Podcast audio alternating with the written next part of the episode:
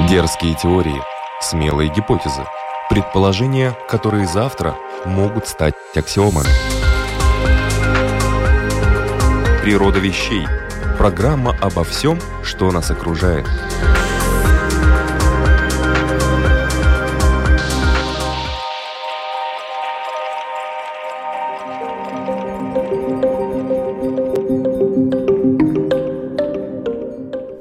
Приветствую вас, любители узнавать новое об уже известном. Это программа «Природа вещей». У микрофона Людмила Бабинска. Сегодня в разделе астрономии мы познакомимся с солнечным ветром.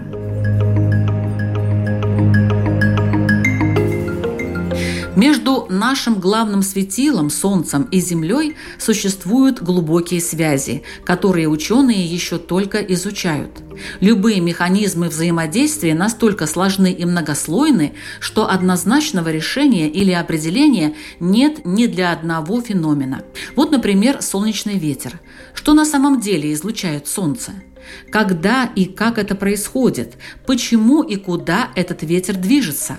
Как он влияет на Землю и межзвездное пространство? Надо ли нам его бояться или наоборот радоваться, что он есть? На эти и другие вопросы сегодня в программе «Природа вещей» будет отвечать научный сотрудник Института астрономии Латвийского университета, доктор наук Илгонис Вилкс. Добрый день. Добрый день.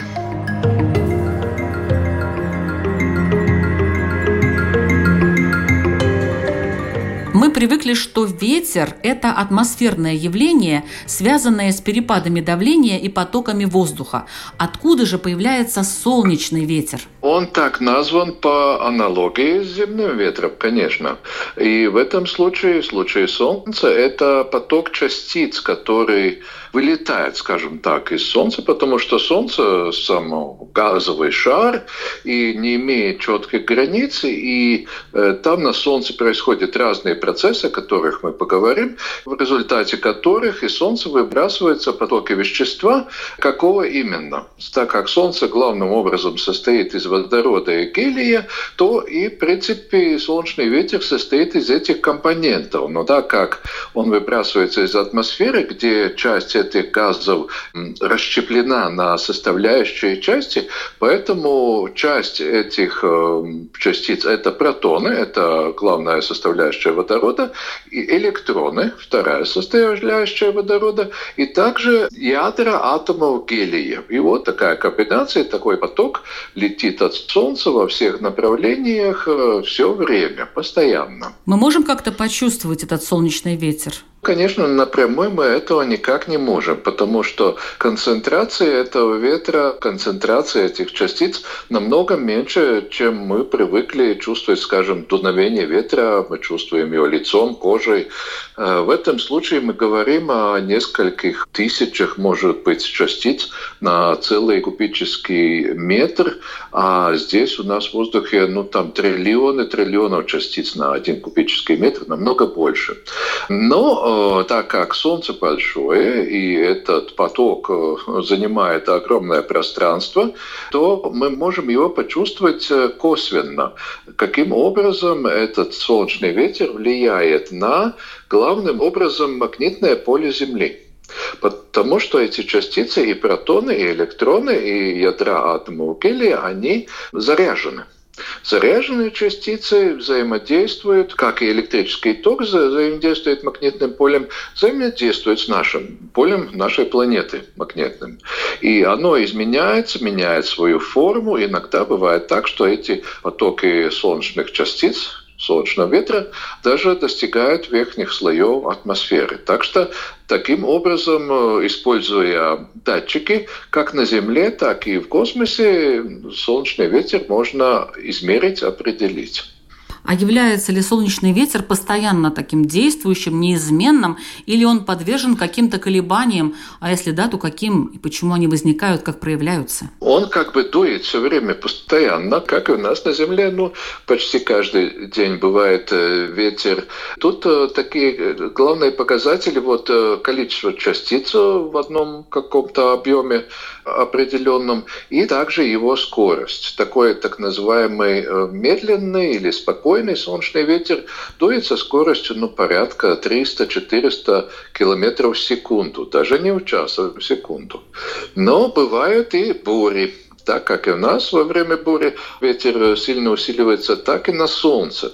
Но солнечные бури бывают э, разные, и это увеличение скорости солнечного ветра и его плотности, скорость увеличивается, скажем, до 1000 км в секунду, это в три раза, это уже достаточно много, бывает из-за разных э, причин.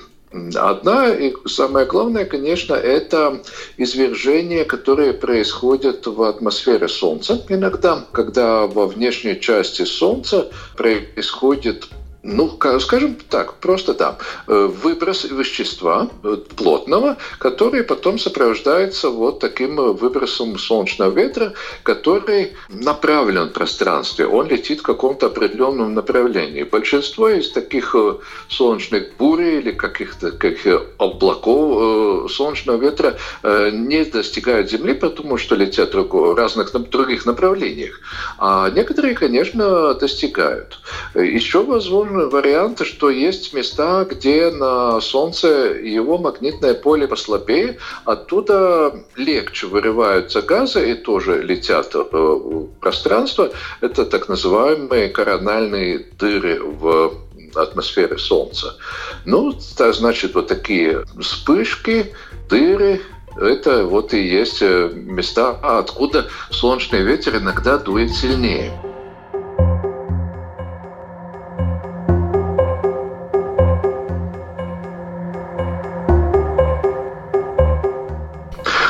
Есть достаточно большое расстояние между Землей и Солнцем. Это 150 миллионов километров. Ну, нетрудно посчитать, если ветер дует со скоростью порядка 1000 километров в секунду, ему понадобится 2-3 сутки, чтобы достичь нашей планеты, если одно летит в нашем направлении. Так что, наблюдая за Солнцем, и это ученые постоянно делают, есть спутники, которые наблюдают за Солнцем ну, постоянно, все время, то можно увидеть какие-то ну, происшествия на Солнце, то можно уже прогнозировать, подует ли ветер сильнее в окрестностях Земли или нет когда солнечный ветер достигает Земли, что происходит? И я знаю, что, например, солнечный ветер можно увидеть. Это полярное сияние. Ну, это как бы следствие да. Но сначала, до того, как мы увидим полярное сияние, это происходит еще достаточно много разных эффектов.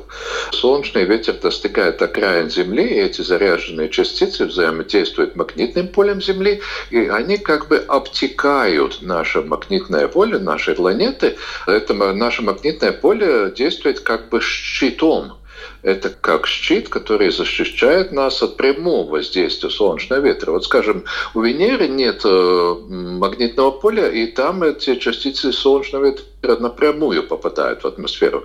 Но магнитное поле Земли имеет э, два полюса – северный и южный полюс. И вот в окраинах этих двух полюсов там эти магнитные линии направлены так, что вот в этих э, районах Земли солнечный ветер может попадать подходить ближе к поверхности Земли и достигать верхних слоев атмосферы. И там уже происходят разные тоже очень разные явления, вот как вы сказали, не до конца изученные, тут не полностью понято взаимодействие э, магнитного поля Земли с солнечным ветром, но, конечно, много известно.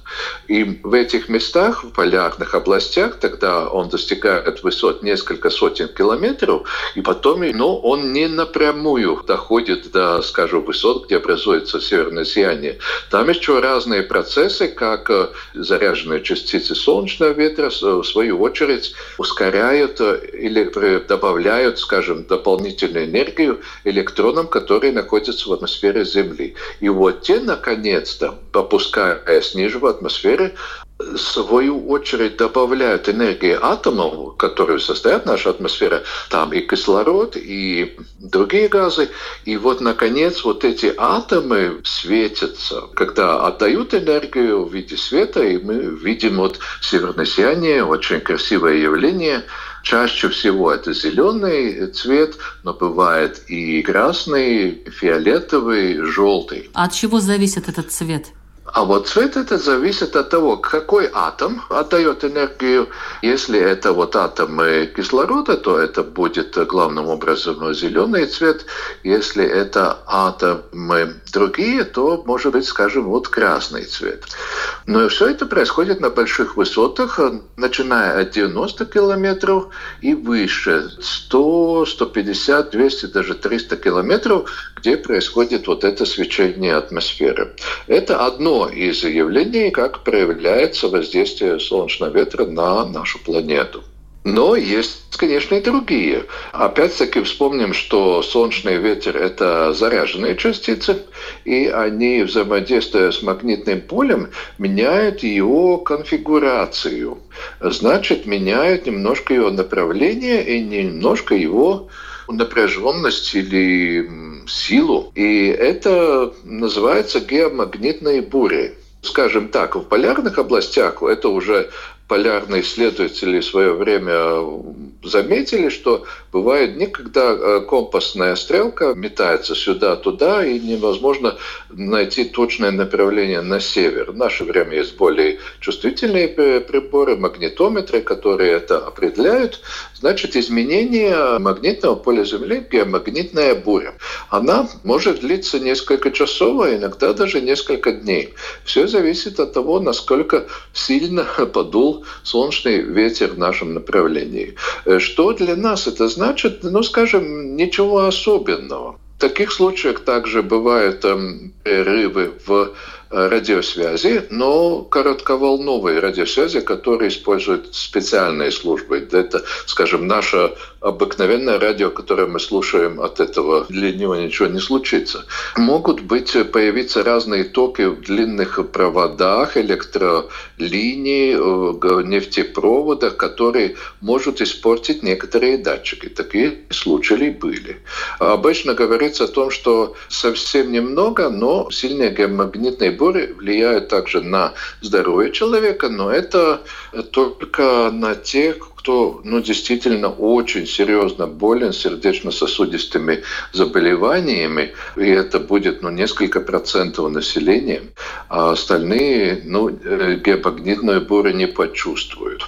Ну вот э, примерно такова вот цепь событий, которая запускается какой-то вспышкой или извержением на Солнце и передается на нашу планету посредством солнечного ветра. Природа вещей – от малых до самых больших, от известных до самых загадочных, от простых до самых сложных. В подкасте и на Латвийском радио 4.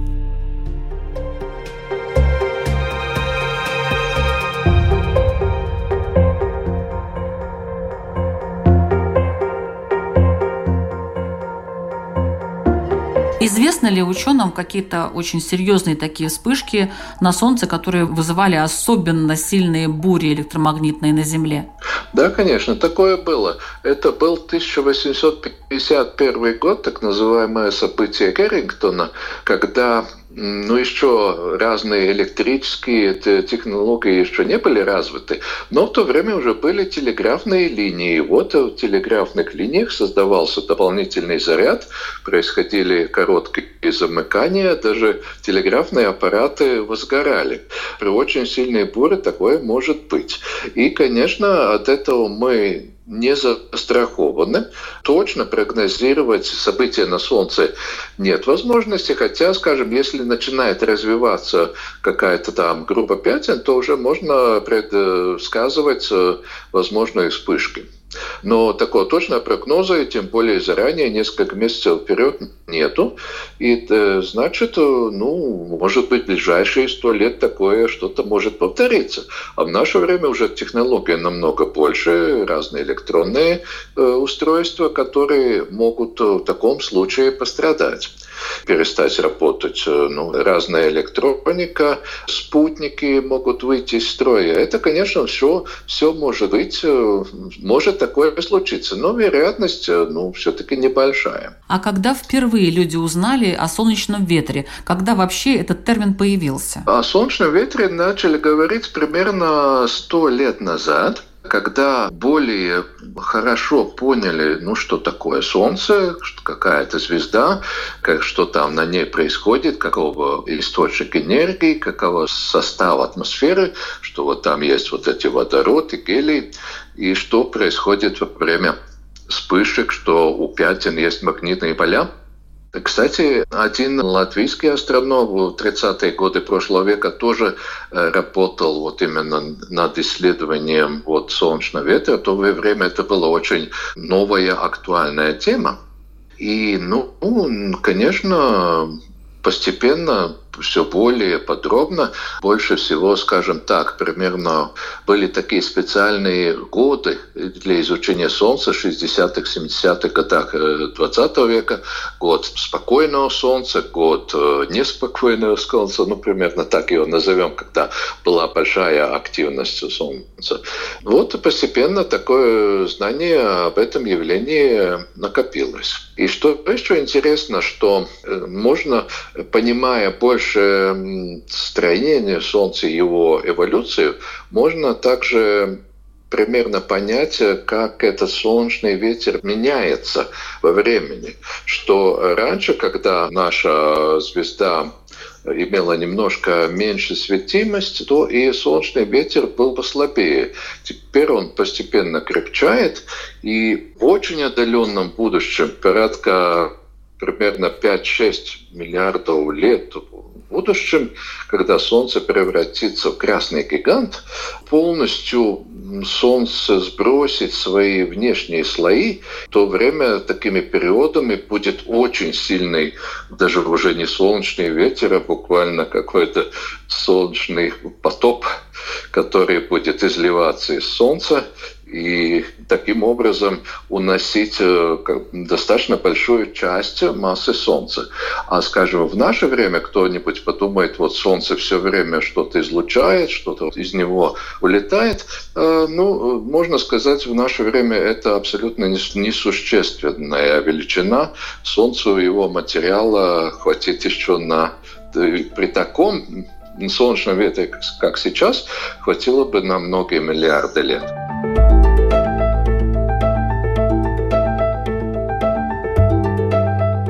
О солнечном ветре сегодня в программе «Природа вещей» мы говорим с научным сотрудником Института астрономии Латвийского университета Илганесом Вилксом.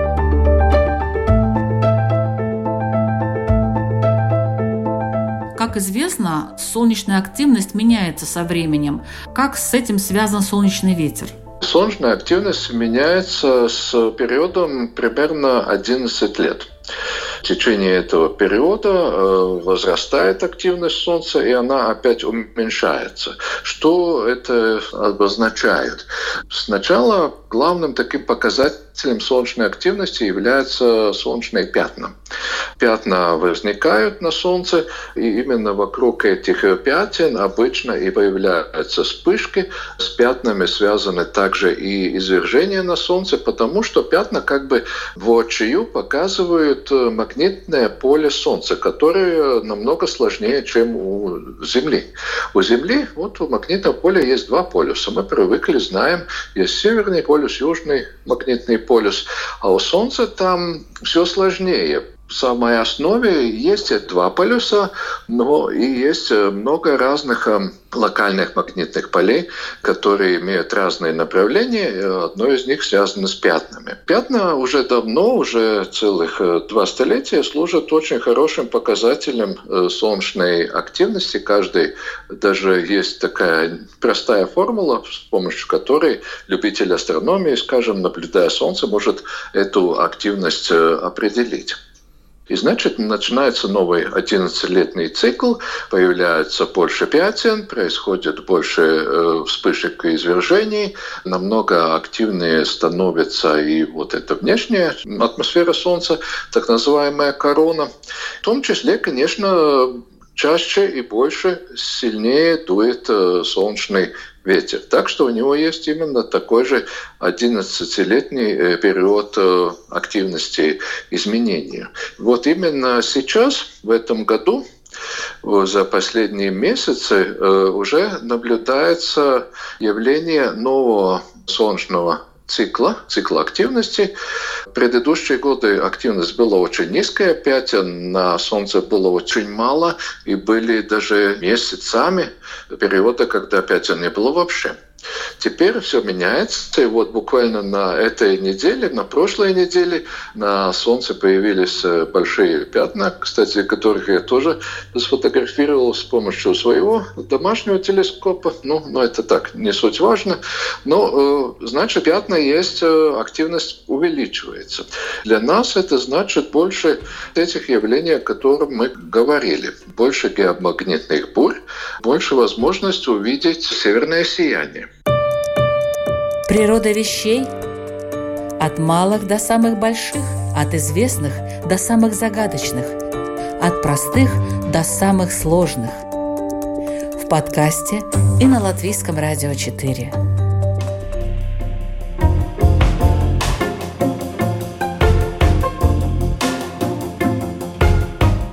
Вот интересно, получается, что здесь есть еще одна зависимость, у которой есть период один год. Это время, когда, конечно же, Земля обращается вокруг Солнца.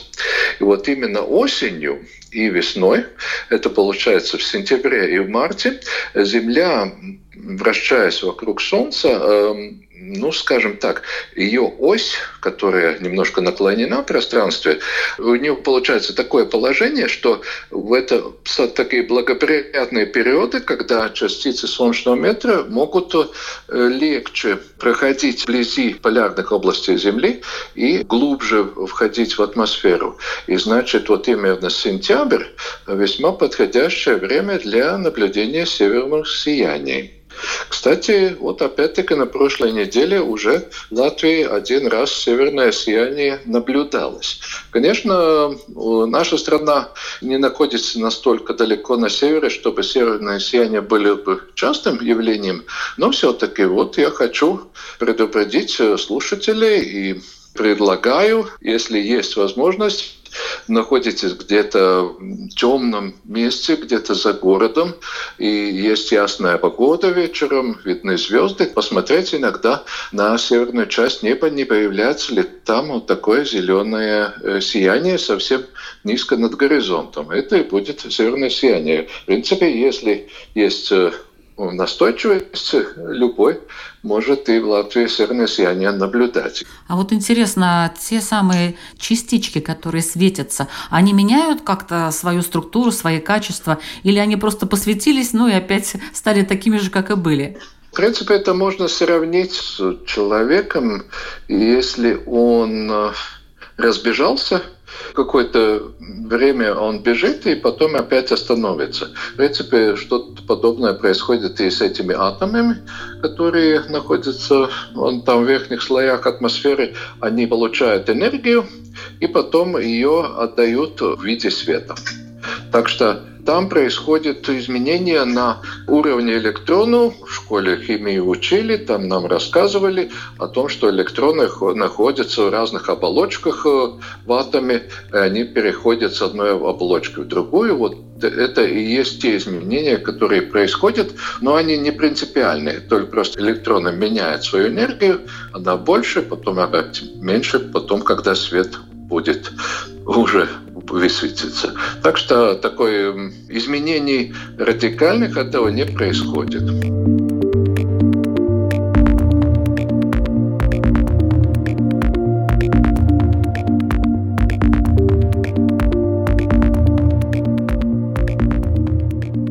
В нашей Вселенной не только есть солнечный ветер, но и звездный ветер. То есть каждая звезда наверняка э, ветер создает. Ну да, естественно, то, потому что и другие звезды, как и Солнце, э, являются также газовыми шарами.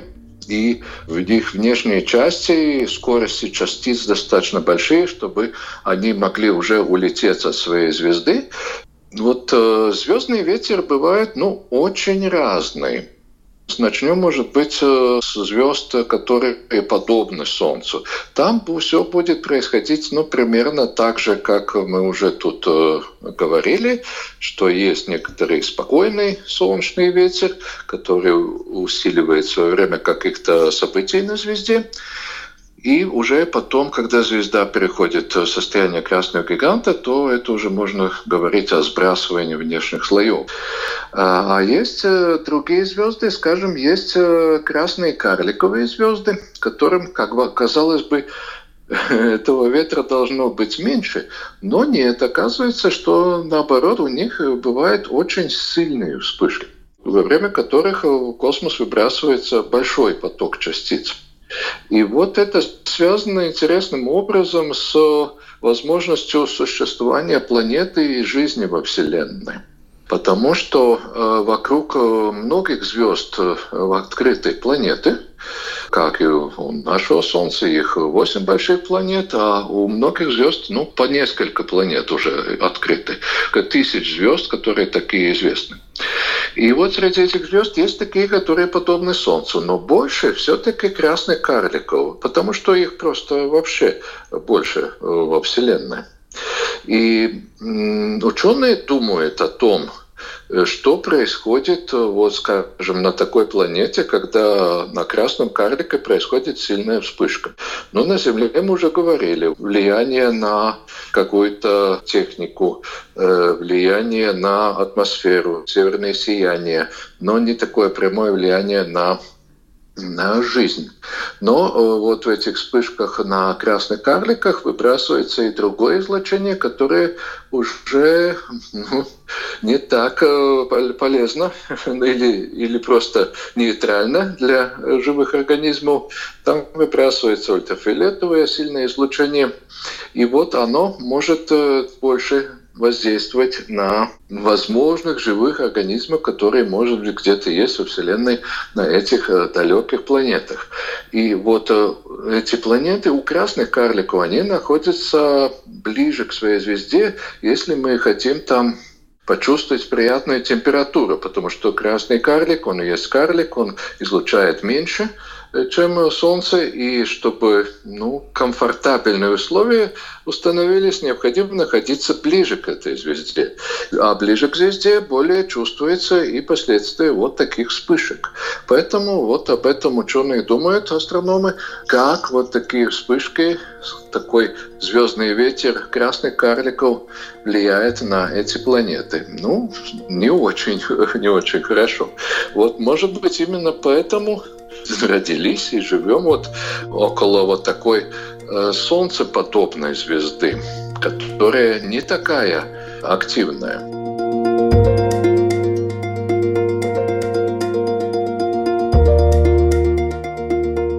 А какое взаимодействие происходит, когда солнечный ветер встречается с межзвездным ветром?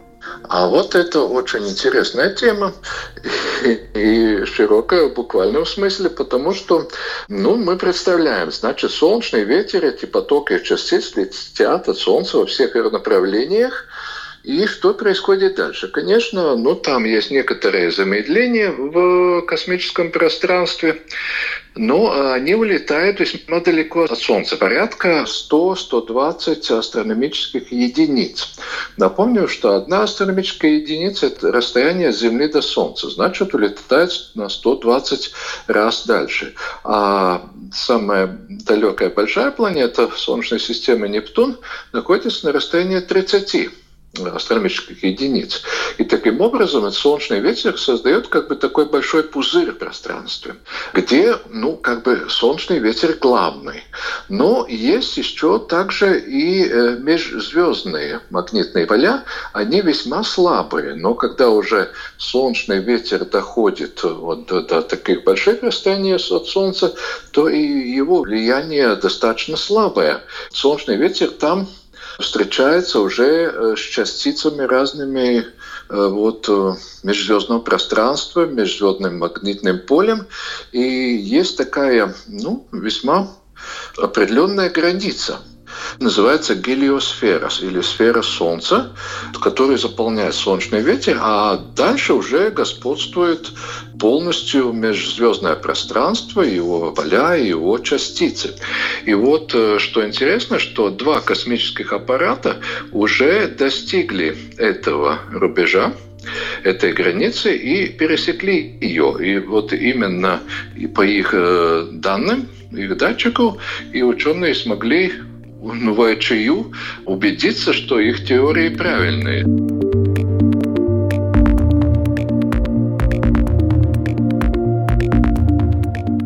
Это два космических аппарата Voyager, один Voyager 2, которые были запущены в 1977 году. Ну вот, летят уже очень долго, э, почти 50 лет. И долетели все-таки до этой границы, и многие уже их приборы не действуют, но, к счастью, вот эти счетчики частиц, они еще сохранили работоспособность. И они определили, что ну, в течение нескольких недель, а для космического аппарата это весьма быстро, э, сильно изменился поток э, частиц от Солнца, он сократился, и появились частицы, которые летят из э, межзвездного пространства. Это было несколько лет назад, точно не скажу, но примерно 5-10 лет назад это, эти события произошли. Сначала один аппарат пресек границу, вот летя в одном направлении, и потом второй летел в немножко другом направлении.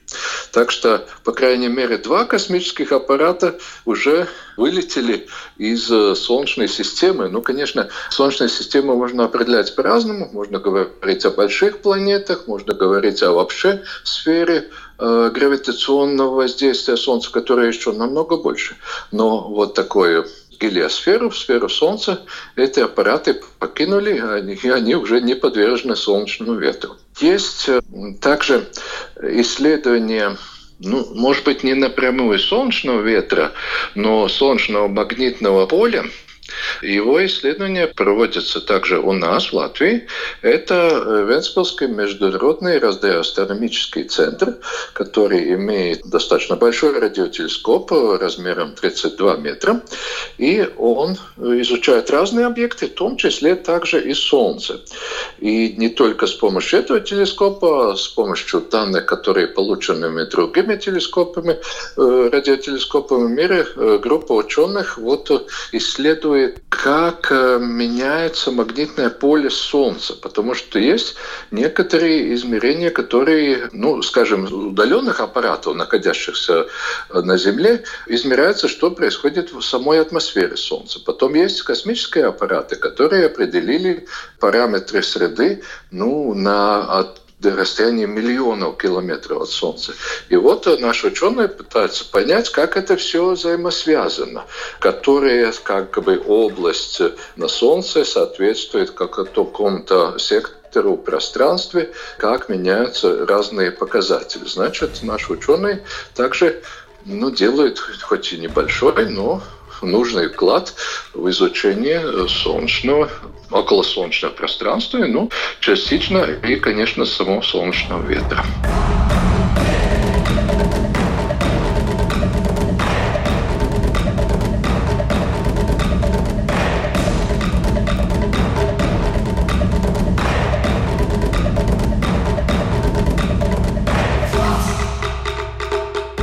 Была программа «Природа вещей», подготовленная Латвийским радио 4. Ведущая Людмила Бабинска, компьютерный монтаж Нора Мицпапа, музыкальное оформление Кристины Золотаренко. Сегодня, в этот ветреный осенний день, о солнечном ветре мы говорили с научным сотрудником Института астрономии Латвийского университета Илгунисом Вилксом. Большое спасибо вам, уважаемый господин Вилкс, за столь интересный и подробный рассказ. И, конечно, не забудьте посмотреть сон «Северное сияние». Спасибо, постараемся. Другие выпуски «Природы вещей» вы можете послушать в подкастах на платформах Google и Apple, а также CastBox, Spotify и Яндекс Музыка.